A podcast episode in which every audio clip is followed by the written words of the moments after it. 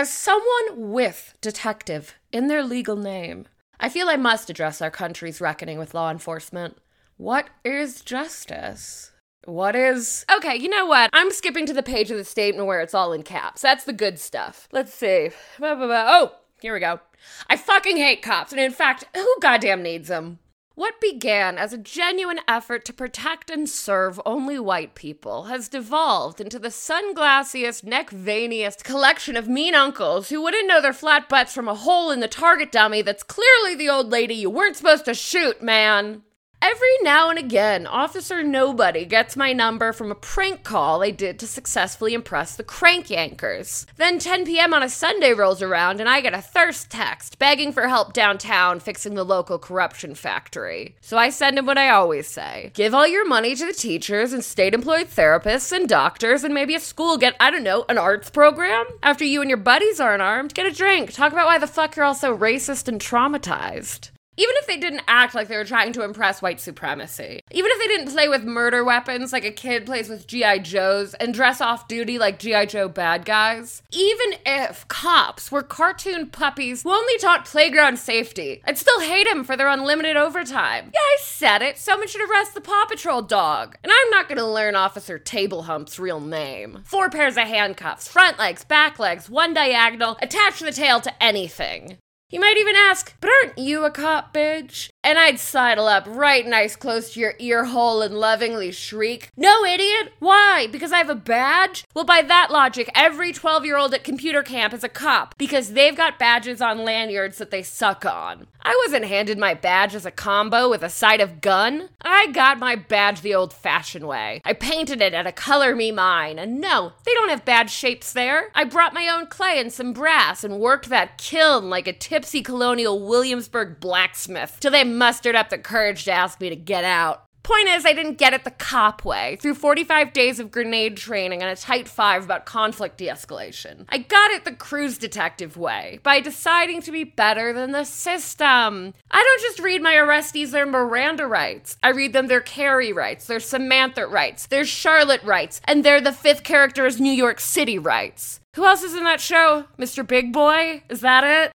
The LAPD gets 3 billion a year while I solve a cool 100% of my cases for unlimited Mozzie dippers, chicky dicks, buffalo sticks, and the right to go behind the bar and make whatever I've dreamed about this time. But sure guys, go buy a battle elephant. That should calm us libtardos down. A cop could never be stationed on a cruise ship because they'd hate to actually live in the community they're destroying. I only bother, which makes for a delightful rapport. And they hate the ocean because as we all know, pigs don't float.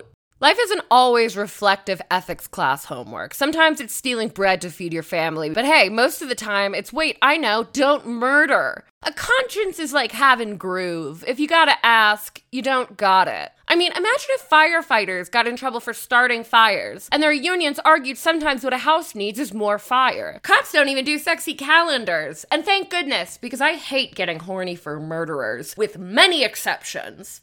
And last thing, but probably not, here's this 35 states don't have laws to declare cops having sex with people in their custody as non consensual, as though there's ever been an ethical way for a captor to fuck their captive. Just about every horrible thing you can think of, there's a way for a cop to not go to jail for doing it. A history of sexual assault shouldn't be a factoid about a cop who finally got around to killing an innocent. It should be the jail-worthy offense it already isn't for enough people. So as we watch videos of cops clubbing a paperboy who rode a tricycle too close to a protest, and literally, who even uses a club besides cops and cavemen, we have to consider, is there a better way? Could a corrupt system that's menaced black and brown communities for centuries actually not be so great? Is it possible to dismantle the whole damn thing and try something better, where most problems are solved by not cops and only the most violent problems are left for someone who is also not a cop? Well, guess what's nuns nuts? That's what I've been doing for years. It's not enough to be anti cop, so I'm an anti cop. My hat's a breathable wicker, which is the opposite of that triangle belted blue loaf, and I carry the opposite of a nightstick, which is a churro. I use it not for beating, but for eating, and often as a straw to chug icing. Oh, and I actually protect and even sometimes attempt to serve, so there's another big diff. I'm a department of one, and that's the biggest government I'm comfortable with. But if there have to be other departments, give them the cop money. I'm sure they do great work, or maybe they're bad at their jobs, but they don't have guns. We have it in us to all be our own cruise detectives, and maybe someday we will. In closing, I would just like to say this is an ongoing conversation, and I would even invite the cops. And I know I said a lot of bad stuff about them today, but I really would invite the cops to go fuck themselves.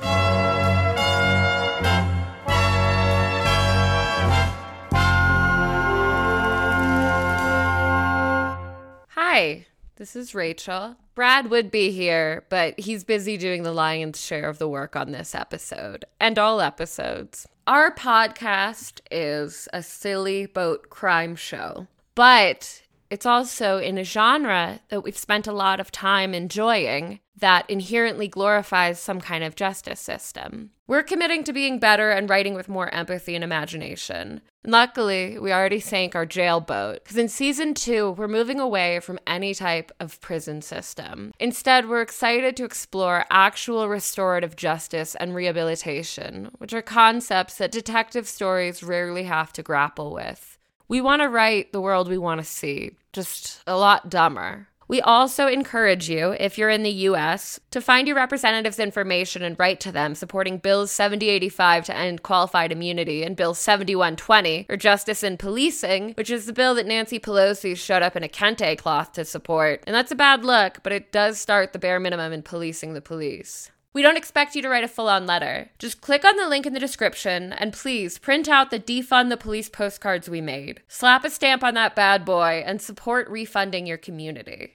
Finally, what I want to say is to please actively follow your closest Black Lives Matter chapter. They do an amazing job of taking a national, if not global, story and implementing specific local steps that are the beginnings of real progress. So donate if you can, but please be sure to keep yourself updated on their ongoing work. For instance, the People's Budget LA has brought us a lot of hope recently by showing the power that citizens have on the local government to refund community services wherever you live has some kind of government budget, and we hope that you'll look yours up. You might find yourself incredibly motivated to push for a people's budget of your very own. Thank you so much for your time.